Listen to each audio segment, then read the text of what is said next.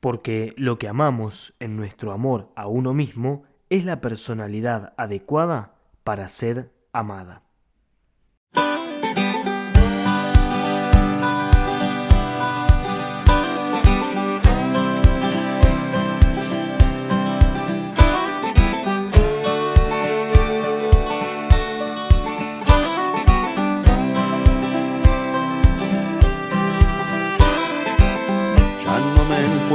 Preguntando sobre amor, por fin no hay nada que pretenda no saber.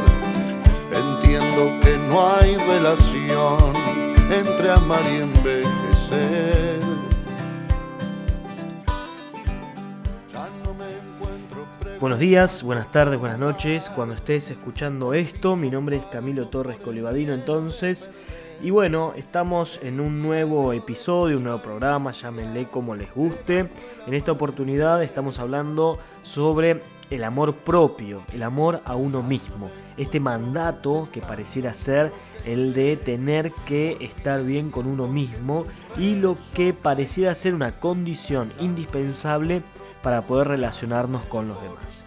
Este tema surge, como muchos de los otros temas que ya hemos compartido, como una reflexión que no busca ser académica ni de citar a, a varios autores ni de meternos en cuestiones estrictamente en el, del ámbito de la psicología, sino que es un pensamiento en voz alta. Yo este tema lo trabajo en clase con mis alumnos, eh, que muchos de ellos se sumaron a escuchar el podcast, así que les mando un saludo, pero no pretende ser una reflexión totalmente acabada, sino que partiendo de algunas líneas de pensamiento que se me van ocurriendo, bueno, invitar a la reflexión y ver qué onda, qué, qué se nos va ocurriendo a cada uno de nosotros con este tema. Me parece que en, nuestro, en nuestra cotidianeidad, me parece que en nuestra vida real y concreta del día a día, varias veces eh, pensamos sobre este tema, quizás con, no con estos conceptos, quizás no con eh, esta... con estas palabras, pero sí tenemos presente el hecho de estar bien con uno mismo, de valorarnos, de querernos, de respetarnos, eh, y escuchamos frases muy armadas, muy trilladas, eh, que hacen referencia a cuestiones que hoy vamos a estar hablando. ¿Bien?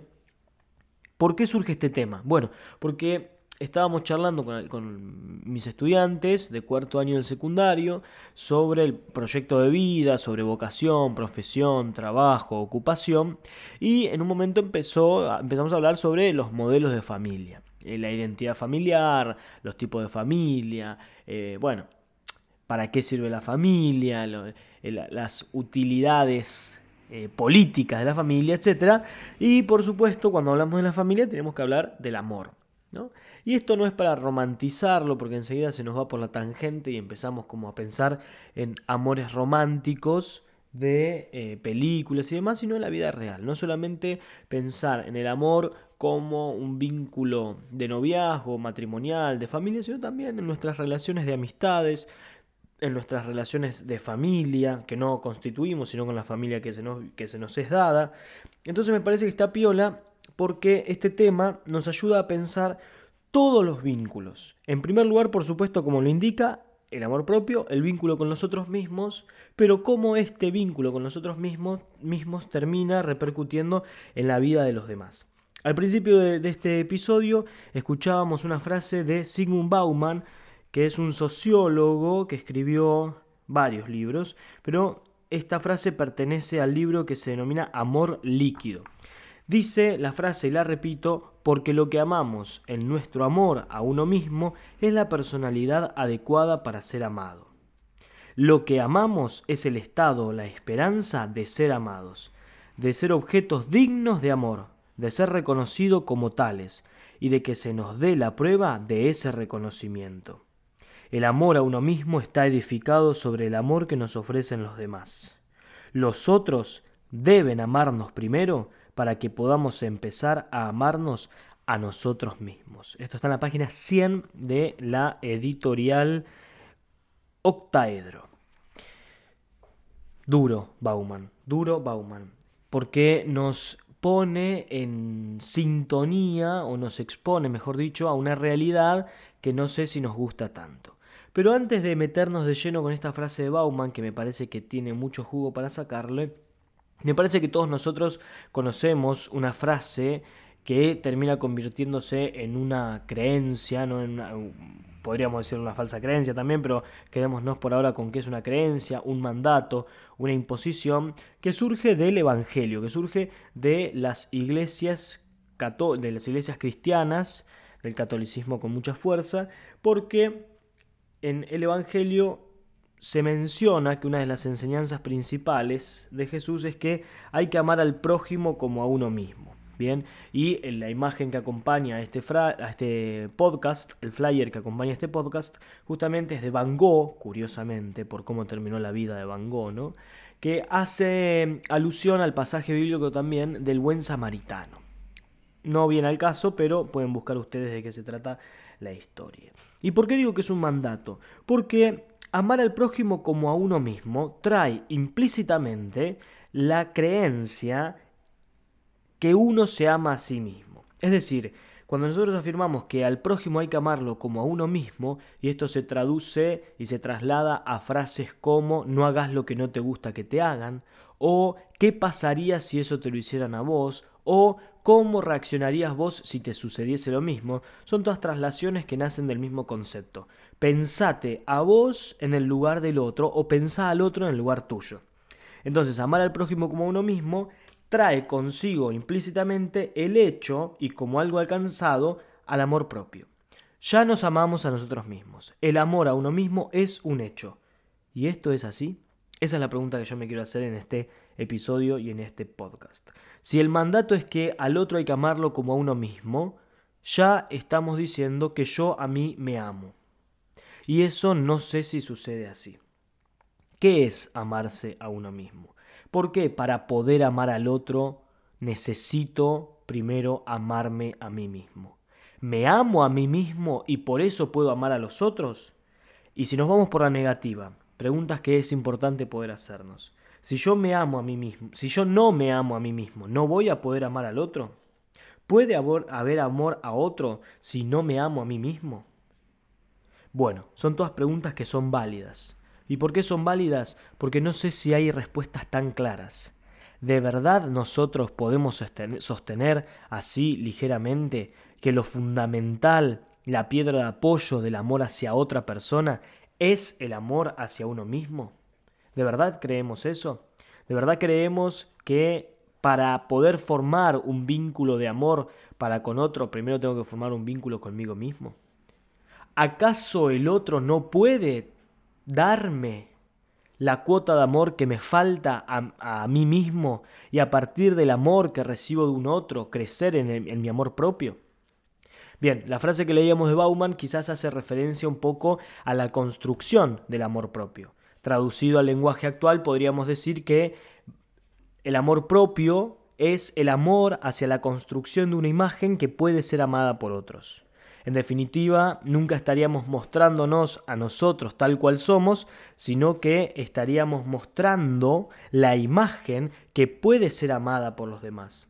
Es decir, hay una imagen que es la nuestra, la real, que si fuese expuesta hacia los otros, no podría ser amada como tal, y por eso el amor propio se constituye en base a una imagen que puede ser amada.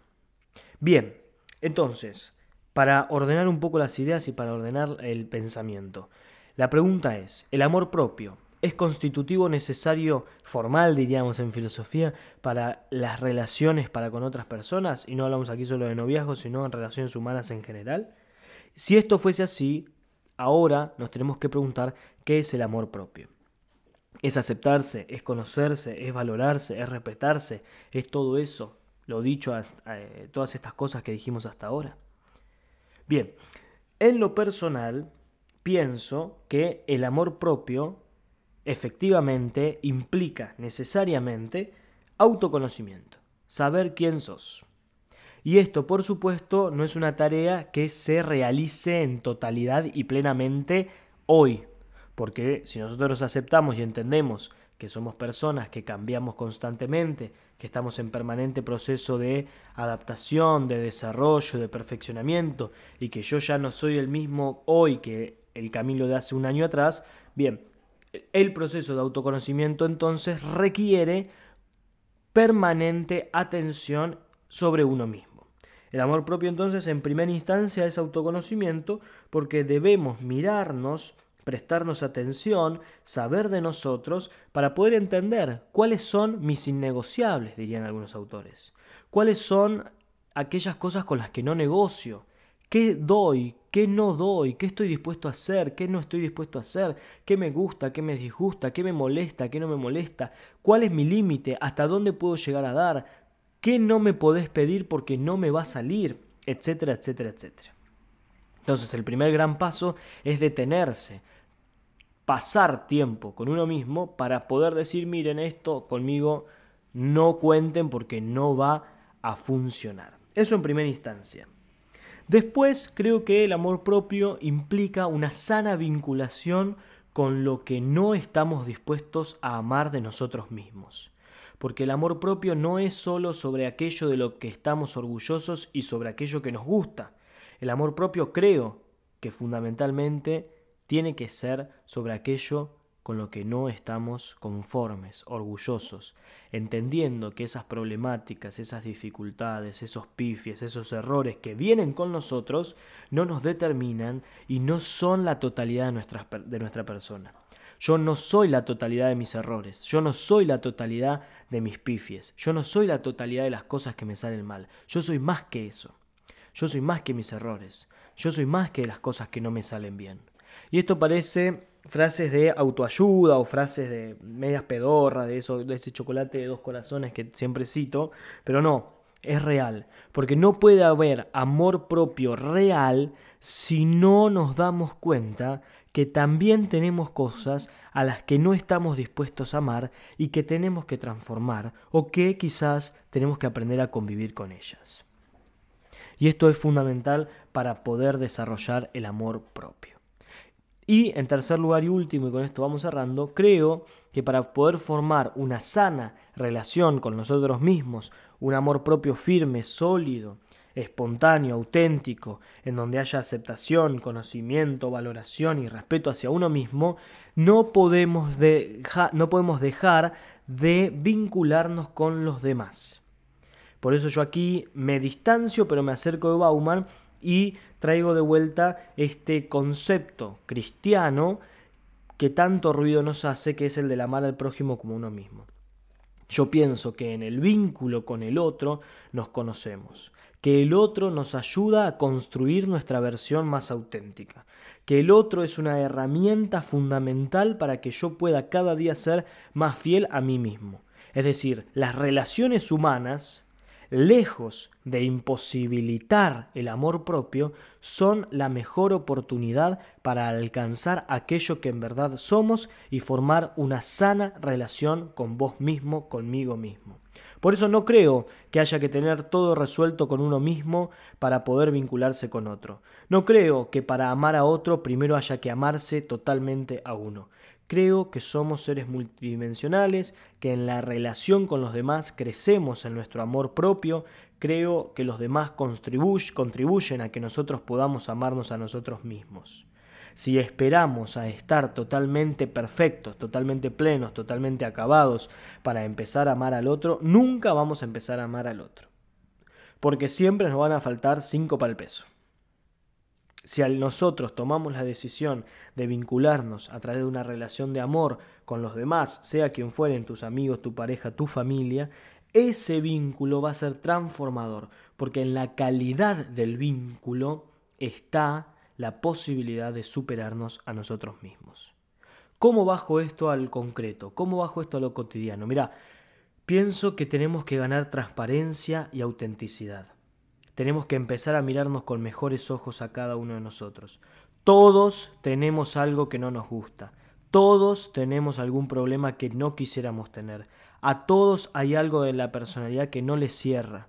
Eso no tiene que ser un límite. Eso no tiene que ser un obstáculo para decidir abrirse y, sa- y empezar a amar al otro. Cuando te mostrás auténtico, cuando te mostrás como sos, cuando bajás las barreras de defensa por miedo a que te conozcan, empezás a relacionarte de verdad con los demás y das la posibilidad de que los demás te amen como sos, y no con estructuras, con fachadas, con imágenes falsas, con imágenes prefabricadas. Repito, cuando bajamos las barreras de defensa y nos animamos a ser como nosotros somos, dejamos de gastar tanta energía en cuidarnos para que no nos descubran y estamos dispuestos y disponibles para relacionarnos con los demás como somos, a través de lo que tengo, a través de lo que soy, sin personajes inventados. Y quizás ahí, recién ahí, estemos listos para empezar a amarnos y amar a los demás. Bueno, pero hasta acá por hoy. Quedan mil temas más por abordar, quedan mil aristas más del mismo tema, muchas preguntas, muchos detalles por emprolijar, pero como te digo siempre, no intento que el tema quede acabado, sino que lo que me interesa es que surja la pregunta, que surja el debate, ¿eh? Que puedas vos apropiarte de aquello que te sirvió, que te quedes con algunas preguntas para hacerte, y por supuesto que vamos a seguir debatiendo de estos temas cuando nos volvamos a encontrar. Si te sirvió, si te ayudó para algo, si vos crees que algo de todo lo que dije te sirvió como centro, bueno, haceme un feedback que me viene bien y compartíselo a alguien que creas que puede estar necesitándolo. Un abrazo, hasta la próxima, gracias, nos vemos, chao. Por fin comparto por el miedo de perder el milagro de tus caricias, llegando el amanecer.